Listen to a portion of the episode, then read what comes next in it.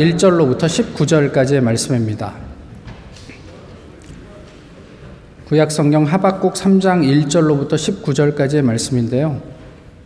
어, 읽기는 1절과 16절부터 어, 19절까지 봉독하도록 하겠습니다. 먼저 1절 읽겠습니다. 시기온 옷에 맞춘 선지자 하박국의 기도라.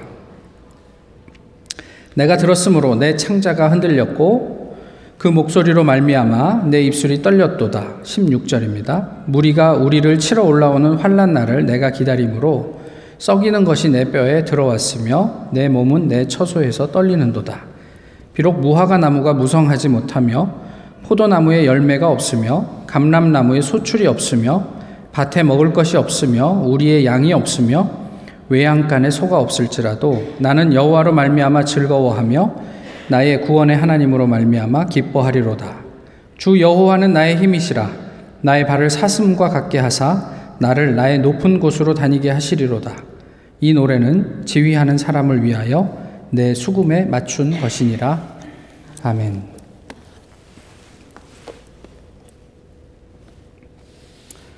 뭐 다 아시는 분일 텐데요. 우리 그 한국의 김동호 목사님이 아, 지난 주 중에 페이스북에 올린 글인데요. 그 중에 일부를 제가 그냥 조금만 읽어드리겠습니다.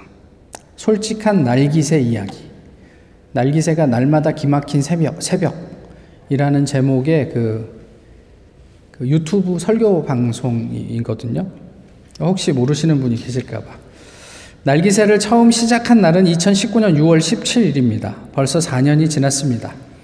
구독자 수가 제법, 아니 솔직히 말씀하면 무척 많습니다. 아마 9월 중에 30만 명을 넘지 않을까 싶습니다. 구독자가 30만 명이라고 매일 30만 명이 시청하는 것은 아닙니다. 유튜브에 매달 실제로 몇 명이 시청했는가를 이야기하는 조회수가 표시되는데 제 경우는 하 루 평균 10만 명 정도가 시청하곤 했, 었습니다 잠시 정치하는가 싶은 때가 있었지만 정말 잠깐이었고 지난 4년 동안 꾸준히 성장세를 유지하고 있었습니다. 그런데 한 두세 달 전부터 시청자 수가 줄기 시작했습니다. 거의 30% 정도가 줄었습니다. 한번 줄기 시작하니 정말 걷잡을 수가 없었습니다. 하루에 몇천 명이 주는 것은 적은, 적게 주는 것이고 보통 만 명, 이만 명씩도 줄었습니다. 하루도 빠짐없이 줄었습니다. 정말 하루도 빠짐없이 줄었습니다. 당황스러웠습니다. 마음이 무겁고 힘들었, 힘들었습니다. 솔직히. 며칠 전부터 떨어지는 속도가 많이 느려지더니 드디어 멈추었습니다. 그리고 다시 조금씩 늘어나기 시작했습니다. 하루에 1000명, 2000명 정도 늘더니 아주 조금씩이지만 점점 더 늘어나기 시작했습니다. 제가 이런 글을 쓰면 숫자에 연연하는 소인배 취급 당할지도 모르지만 저는 떨어지면 우울해지고 다시 올라가면 기쁘고 신나하는 게 건강하고 정상적인 것이라고 생각합니다. 오늘도 날기새 조회수가 몇천 명 늘었습니다. 난 날기새를 시청하는 사람이 한 사람이라도 더 늘어나는 게 얼마나 좋은지 모릅니다.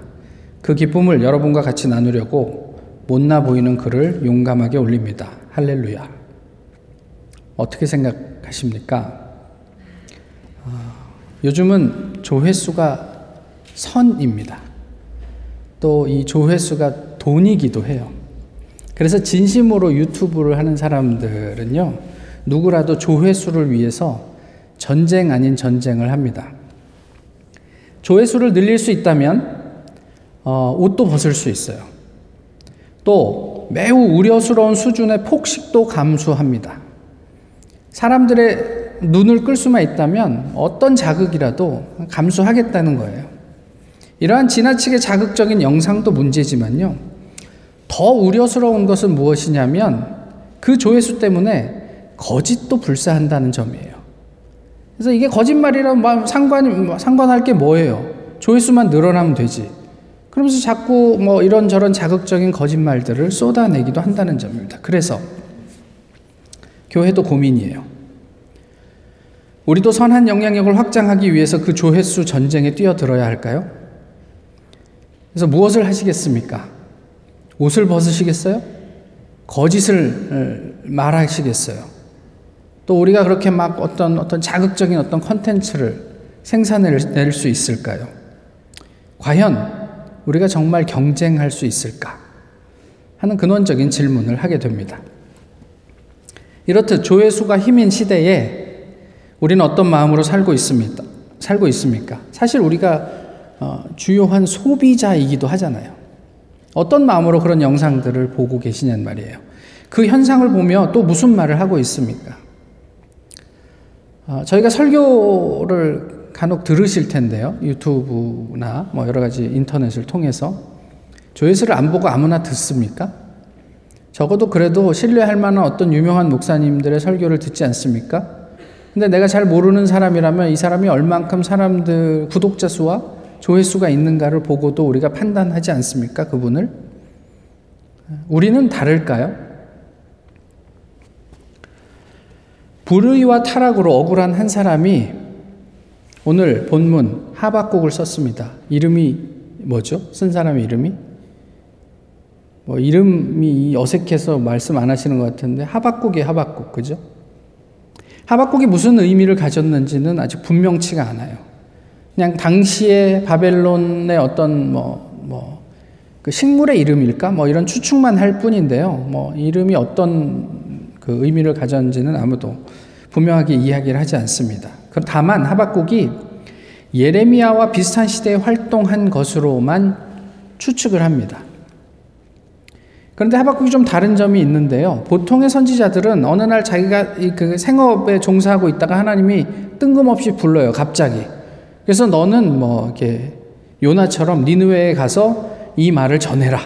뭐 이런 말을 주시면 이제 꼼짝없이 이제 그렇게 가야 되는 신세가 되는 거죠. 그런데 그것과는 달리 하박국은 자기가 먼저 하나님에게 질문하고 하나님의 답을 기다리고 그 답을 듣고 그분의 계획을 듣고 사람들에게 이제 뭐 알리는 그런 선지자였어요. 그래서 오늘 본문을 1장부터 쭉 읽어보시면 길지 않은 내용이니까요. 보시면 때로는 항의하고 때로는 하소연하면서 하나님의 응답을 기다려서 하나님께서 주시는 말씀을 이렇게 기록해 놓고 사람들에게 전하는 그런 역할을 한 선지자입니다. 하박국을 읽으면서 참 욥기와 많이 닮았다 이런 생각을 했어요. 단순하게 비교를 해보면 욥과 하박국인데 욥은 어떤 내용입니까? 의인이 당하는 고난에 대한 이야기예요. 하박국은요 악인의 득세에 대한 이야기인데 그 악인의 득세라고 하는 것 이게 어떻게 하나님의 정의와 공의와 부합합니까 하나님 이렇게 이제 하박국이 따지는 건데요. 그 안에 무슨 얘기가 있냐면 그 악인의 득세 때문에 의인이 고통당하고 있는 게 정당합니까? 이런 질문을 담고 있어요. 욥기는 어때요? 욥이 나는 억울하다 끊임없이 그렇게 이야기를 해요. 친구들하고. 그러면서 자신의 원망도 탄식도 또 어떻게 그 도대체 왜 내가 이런 고난 속에 있어야 하는지에 대한 어떤 답답한 심정을 토로하고 있어요. 이 점에서는 하박국도 별로 다르지 않아요. 하박국 선지자도 왜 이렇게 세상은 불의한데 하나님은 그저 참아보고만 계십니까? 라면서 그런 어떤 답답한 심정을 토로하고 있죠. 욥기는 친구들과 논쟁을 하면서 하나님의 뜻을 찾아가는 어떤 책이라면 하박국은 선지자 자신이 하나님과 씨름하면서 하나님의 뜻을 구하는 내용을 담고 있습니다. 하나님의 등장으로 욥은 하나님 앞에서 쭈구리가 됩니다. 그저 깨갱하고 오 하나님 나랑은 뭐 차원이 다르신 분이군요. 이거를 욥이 새롭게 경험하게 된단 말이에요. 오늘 본문에서 저희가 읽었던 16장 16절 이하에서 하박국이 하나님의 말씀을 듣고 그 하나님을 경험하고 하박국은 어떻게 했다고요? 전율했다. 이렇게 본문을 이야기합니다. 욥은 하나님을 만나고 아하 모먼트를 경험합니다. 아, 하나님이 내가 생각하는 것보다 훨씬 크시구나. 그렇죠. 하나님의 질문이 그랬거든요. 내가 천지를 창조할 때 너는 어디 있었냐? 저 심해 깊은 곳에서 생물들이 움직이고 있을 때 내가 그것을 다스리고 통제하고 있을 때 너는 무엇을 하고 있었냐? 도저히 내가 생각할 수도 없고 가 닿을 수도 없는 곳에 대한 질문들이 계속 쏟아지니까 욥이 정신을 차릴 수 없었어요. 그리고 그 하나님을 경험한 다음에 욥은 새로운 소망을 가지게 돼요. 그리고 욥기 마지막에는 욥이 그 이전의 삶을 다 회복했다. 구원받았다. 뭐 이런 내용으로 마무리됩니다. 하박국은요, 비슷합니다. 하박국은 그 하나님을 깨닫고 기뻤다 이런 얘기를 해요. 이 기쁨에 대해서는 뒤에 가서 다시 좀 말씀을 드릴 텐데요. 그리고 그 기쁨 속에서 회복에 대한, 구원에 대한 기대를 가지게 되고, 아, 비록 지금 당장은 아닐지라도 내가 그때를 인내하며 기다려야지. 뭐 이런 내용들, 그런 마음들을 아, 본문에 담고 있단 말이죠. 오늘 본문 3장은요. 그런 의미에서 욥기 38장 이하의 내용과 잘 대비가 됩니다. 16절에 하박국이 하나님을 경험한 내용이 들어 있어요. 그죠? 하나님을 만나고 전 존재가 흔들리고 떨리고 떨렸다. 이렇게 이야기를 해요. 욥이 친구들과 치열한 논쟁을 벌이는 와중에 하나님이 개입을 하세요. 무지한 말로 어, 세상을 어지럽히는 자가 누구냐? 그러면서 하나님께서 개입하셔서 하나님의 말씀을 시작할 때 그 이야기를 듣고 욥이 어떻게 반응했냐면 욥기 40장에 나오는데 보소서 나는 비천하오니 무엇이라 주께 대답하리이까 손으로 내 입을 가릴 뿐이로소이다. 내가 한 번 말하여 싸운즉 다시는 더 대답하지 아니하겠나이다. 그러니까 하나님 개입하시는데 그 하나님 앞에서 내가 더 이상 할 말이 없습니다라는 고백이에요. 하박국이 오늘 16절에서 하나님을 듣고 나서 한 경험한 게 아까 흔들리고 떨리고 떨렸다 그랬잖아요. 사시나무가 됐네요. 사시나무 떨듯 두려움에 벌벌 떨면서 어떤 말도 하나님 앞에서 할 수가 없었던 거죠. 하나님을 경험한 사람들의 반응은 이처럼 대동소이합니다. 외적인 현상은 이거예요. 유구무원. 할 말이 없어요. 이제까지는 궁금한 것도 많았고 또 이게 이해되지 않는 것, 그것 때문에 또 짜증나는 것도 있어서 하나님 만나면 내가 한번 물어봐야 되겠다. 따져나 봐야 되겠다. 이런 생각이 있었다면 정말 하나님이 내 앞에 나타났을 때 굳이 그것에 대한 구체적인 답을 주지 않으시더라도 우리가 할 수 있는 말이 없더라. 이게 욥과 하박국의 경험이었단 말이에요. 내용은요. 외적으로는 유구무원이고 내용은 난 이제 죽었구나 이런 거예요. 하나님 앞에서 나는 이제 죽었구나. 하박국도 하나님의 말씀을 듣고 이전까지 적극적인 또 공격적인 어떤 태도가 없어졌어요. 말씀드렸던 것처럼 아주 극심한 두려움에 빠져서 어떤 표현을 합니까? 16절에 뼈까지 흐물흐물해지는 것 같은 경험을 하게 돼요. 그냥 뼈가 다 녹아내리는 것 같은 경험을 하는 거예요. 두려움이 얼마나 크면 그렇겠냐는 거죠. 그런 와중에서도 하박국은 무슨 이야기를 하냐면 압제자 바벨론의 멸망을 간절히 바래요. 그러니까 하박국은 그게 공의로운 거라고 생각을 하는 거예요. 하나님이 정의의 하나님이시니까 우리가 어떤 경험을 하든지 어쨌든 그래도 그 정의를 드러내셨으면 좋겠다. 또 그런 이야기들을 하나님께서 앞에서도 계속 하셨으니까요. 그러나 하나님의 구원에 대한 언약에도 불구하고 하박국이 직면한 현실은 절망적입니다. 그 현실을 어떻게 표현하냐면 이스라엘이 주력 산업으로 가지고 있는 그 모든 거에 결과가 없어요. 포도나무엔 포도가, 감람나무에는 올리브가 없어요. 밭에 나가봐도 먹을거리를 찾을 수가 없어요. 우리에는 양도, 소도 없습니다. 아무것도 없어요. 분명히 하나님께서 구원하시겠다고 하셨는데, 그런데 여전히 내가 직면하고 살아내야 되는 현장은 아무것도 얻을 수 없는 절망적인 상황이란 말이에요. 고통스럽고 답답하고 정말 짜증날 만한 상황입니다. 그런데 거기에서 하박국은 반전을 노래해요. 그런 절망 속에서 뭐라고요? 나는 기쁘대요. 즐겁대요. 근데 이게, 이게 비슷한 단어인데요. 즐겁다라는 말은요, 기뻐서 어쩔 줄을 몰라서 소리 지르며 방방 뛰는 모습이에요. 아까 찬양 시작할 때 요 앞에 찬양 인도자의 아들을 보셨어요? 예. 여기서 걔가 방방 뛰어봐야 한 10cm 정도 뛸 수 있지만, 아, 저, 그런 모습들이 보이는 거죠. 누구의 시선도 의식할 필요가 없어요. 적어도 그 시간만큼은 이 친구가 찬양을 좋아하지만 또 아빠가 앞에 있으니까 너무 즐겁고 행복한 거예요. 기뻐하다라는 말도 동일해요. 너무 기뻐서 넋을 잃고 소리침을 의미해요. 한번 생각을 해보세요. 저희가 언제 하나님 앞에서 너무 기뻐서 넋을 잃고 소리쳐 본 적이 있는가? 사실 이 즐거워하다, 기뻐하다라는 것은 아, 의미적으로는 예배 드릴 때 느끼는 희열이에요. 우리 예배 가운데 이런 기쁨이 있는가? 도대체 하박국이 경험한 하나님은 무엇이었길래 그 절망을 넘어서는 기쁨, 희열이 있었을까? 어떻게 이게 가능했을까 싶은 거죠.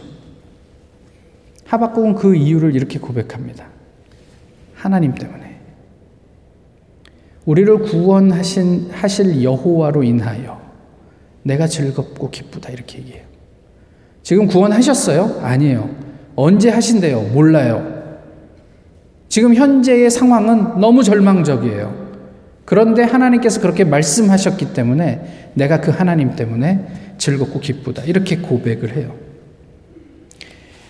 일단 하나님을 경험하면 그 사람은 이 땅에서의 생산을 맛보지 못하더라도 그 모든 것을 주관하시는 분이 하나님이라는 사실 때문에 즐겁고 따라서 그 하나님에 대한 굳은 믿음을 고백하지 않을 수 없게 된다라는 내용을 이렇게 이야기한 거예요.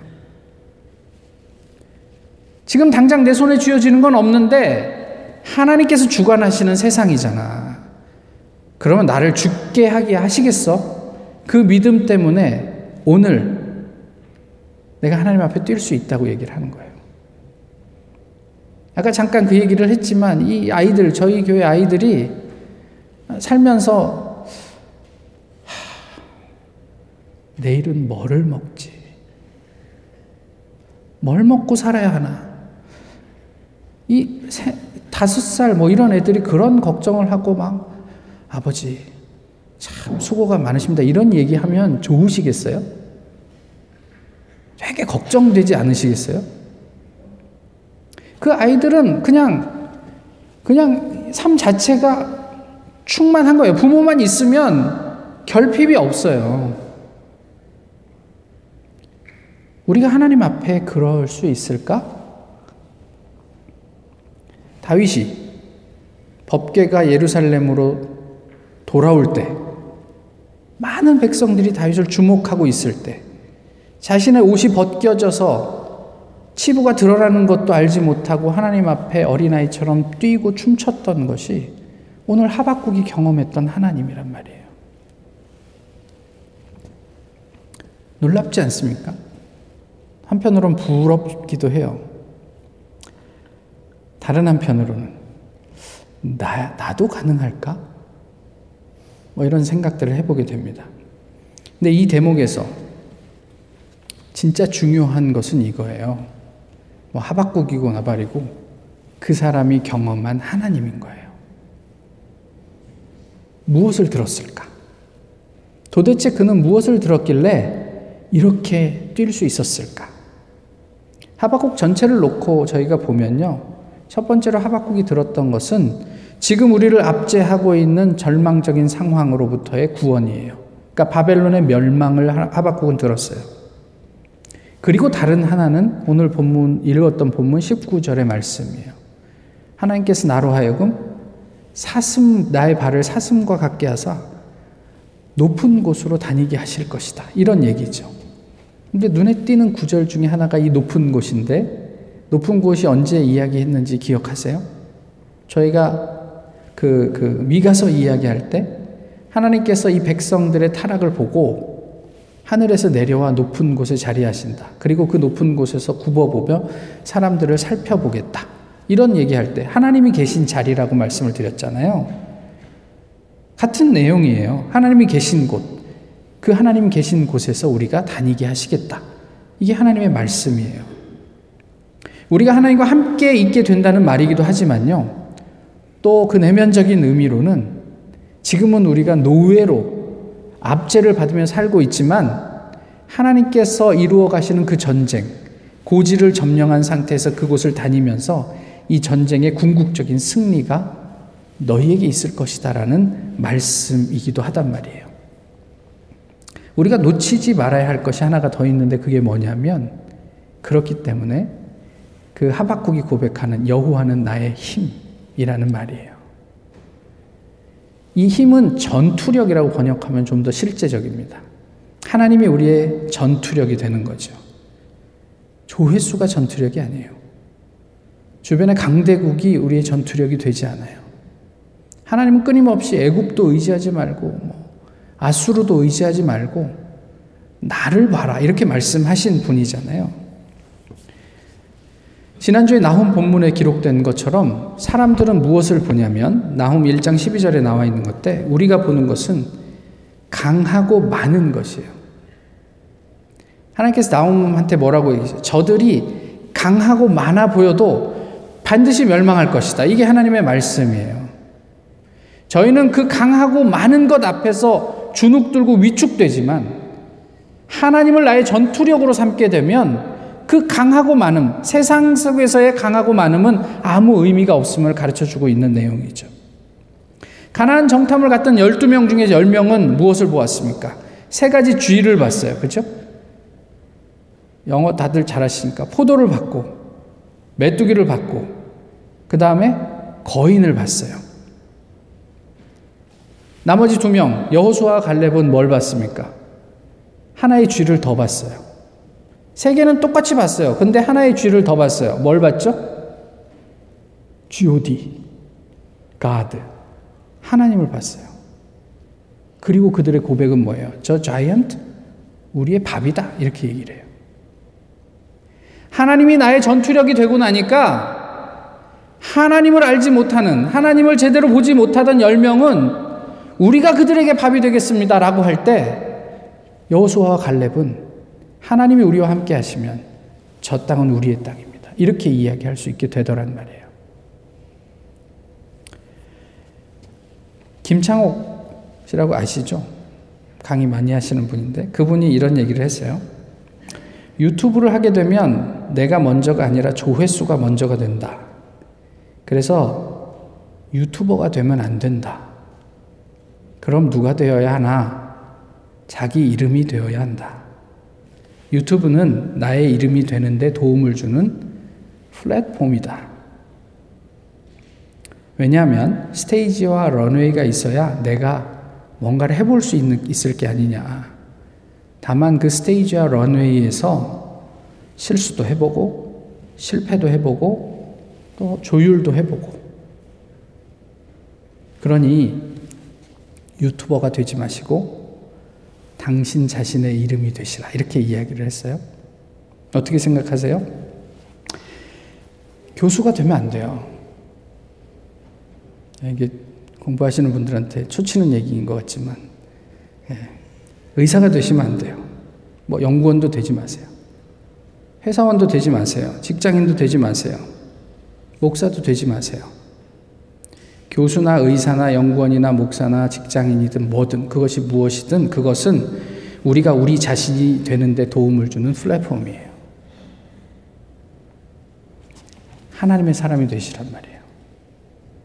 그리고 그 플랫폼에서 하나님, 하나님의 사람으로 우리의 우리됨을 마음껏 뽐내시란 말이에요. 플랫폼이 무엇이면 어때요?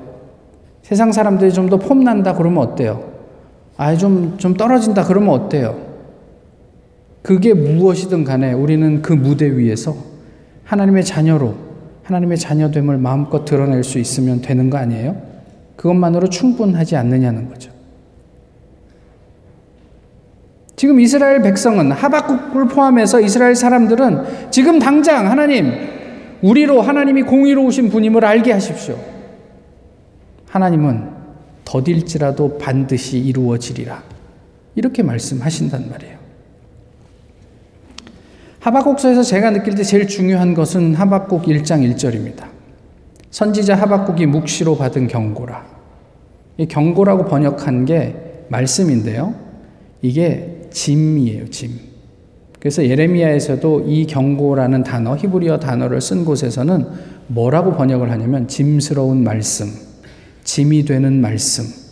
그러니까 하나님이 말씀을 주셨는데 우리한테는 짐스러운 거예요. 그런 얘기예요. 그래서 그 어떤 신학자는 1절을 선지자 하박국이 묵시로 받은 짐스러운 말씀이라. 이렇게 번역을 했단 말이에요. 근데 그 앞에 이제 수식하고 있는 받은이라는 게 히브리어로 하자라는 단어인데 이게 말씀을 우리가 보통 어떻게 해요? 듣잖아요. 그리고 그때 당시에는 말씀을 다 듣는 거였고 그런데 보다라는 뜻이에요. 그러니까 하박국이 본 짐이 되는 말씀이다. 이런 얘기예요. 근데 이게 좀 되게 특별한 의미가 있어요. 하나님의 말씀은 듣기만 하는 것이 아니라 보기도 하는 것이라는 거죠. 그러니까 뭐냐면 이게 단순하게 듣고 보다 이런 의미가 아니고 더 나아가서 우리의 모든 감각을 통해서 하나님의 말씀을 들어야 하는 것을 이야기하고 있는 그런 아주 특별한 의미가 있는 단어예요. 이와 대비되는 욥의 고백이 있어요. 42장에 하나님께서 두 번째 말씀하시고 한 얘기예요. 무슨 말씀이냐면 내가 죽게 대하여 귀로 듣기만 하였사오나 이제는 눈으로 주를 배움나이다. 이게 오늘 본문하고 정확하게 일치하는 얘기예요. 하나님에 대해서 욥은 이제까지 귀로 듣기만 했어요. 그런데 이제 눈으로 주를 배웁습니다. 내가 내 전 존재로 예수 그리스도 하나님의 하나님의 현존을 경험합니다. 이런 고백이 되는 거죠. 이것이 모든 감각으로 들은 말씀을 통해 한 인격을 사로잡는 하나님과의 만남을 잘 표현하는 내용이란 말이에요. 하나님을 만난 후 욥도 하박국도 더 이상 이제까지 자기가 가지고 있었던 질문이 의미가 없었던 것은 바로 이 때문이에요. 메가스터디 회장이 누군지 아세요? 젊은 분들은 좀 아실까요? 손주은 씨라고. 이분이 이런 얘기를 했어요. 우선 어머니, 아버지 말을 절대로 듣지 마라. 이제 세상이 바뀌었다. 어머니, 아버지들이야 고도 압축 성장기에 화려하고 찰, 찬란한 경험을 했기 때문에 대학만 졸업하면 얼마든지 길이 열려 있었고 좋은 대학 나와서 삼성, 현대 같은 대기업에 들어가거나 아니면 고시 공부를 하거나 정답이 딱 있는 그런 삶을 산 부모들의 이야기는 이제 전혀 맞지가 않다. 그런 고도 압축 성장기는 끝났고 이제 세상은 앞으로 어떤 변화가 일어날지도 모르는 엄청난 전환기에 살고 있는데 낡은 패러다임에 빠져 있는 어머니 아버지의 이야기를 듣는다는 것은 딱 망하기 좋은 것이다. 여러분들이 하고 싶은 거, 스타트업에 도전하고 싶은 거 일단 질러보면 거기에 답이 있다. 상상하지도 못한 곳에 있을 수 있다. 결국은 무엇을 할 거냐가 아니라 어떻게 살 거냐가 답이다. 왜? 우리 인생은 딱 한 번 주어졌는데 성공하느냐 실패하느냐 얼마나 많은 걸 얻었느냐 이것보다는 결국 마지막 죽는 순간에 내가 내 관뚜껑 닫을 때 자기가 알게 되는 것이다. 뭐 이렇게 얘기를 하셨어요. 그 부모 대신 하나님을 넣어보면 어때요? 하나님 말씀 절대로 듣지 마라. 수천 년 전 얘기라 너무 시대에 뒤떨어져 있다. 하나님의 말씀 늘 현실과 괴리되어 있는 것 같고 비약이 심하고 뭔가 지나친 요구를 하는 것 같아요. 짐스러운 말씀이에요. 흥미로운 점은 이거예요. 세상에서 과감한 행보로 성공한 사람들의 말은 사람들이 진지하게 들어요. 어, 메가스터디 회장이 이런 얘기를 했대. 맞아, 맞아. 부모님들은 좀 out of date지. 이렇게 들으면서 우리의 인생을 정작 책임져 주시게 또 언약으로 우리를 확실히 구원해 주시겠다는 그런 하나님의 말씀은 저희 별로 무겁게 듣지 않는단 말이에요. 우리의 전 존재를 통해 하나님의 말씀을 들으십시오. 전 존재로 들으세요. 세상 만물을 다 하나님의 말씀이 되게 하실 수 있는 분이에요. 그저 교회에 와서 유명한 목사에 뭐, 뭐 이런 데만 찾아다니지 마시고 하나님께서 오늘 나에게 어떻게 말씀하실지에 대한 기대를 가지고 그냥 만나는 사람, 사람들의 입을 통해서 또 그들과의 정서적인 교류를 통해서 하나님께서 내게 어떤 말씀을 주시고 어떤 진리를 깨닫게 하실까 한번 기대를 가져보시란 말이에요. 그 전 존재로 하나님의 말씀을 들으세요. 그러면 하나님이 우리의 힘이 되실 거예요. 그 전투력이 우리가 어떤 상황에서도 세상을 초월할 수 있는 자유를 누리게 합니다. 하나님으로 인해 우리를 구원하시는 그 하나님으로 인해 우리 모두가 삶의 조건을 넘어서는 기쁨, 그 방방 뛰는 그 기쁨을 누릴 수 있게 되기를 소망합니다. 기도하겠습니다. 귀하신 주님, 현실이 곤고할지라도 하나님으로 인해 즐거울 수 있는 우리가 되면 좋겠습니다. 온몸으로 주의 말씀을 경험하게 하시고 그 힘으로 우리의 삶을 통한 하나님의 역사를 기대하게 하옵소서. 하나님의 때를 기다리는 믿음도 우리 안에 충만하기를 원합니다. 하나님을 기다림이 곧 우리의 구원임을 알게 하옵소서. 예수 그리스도의 이름으로 기도하옵나이다. 아멘. 찬송가 9장 함께 부르시겠습니다. Thank you.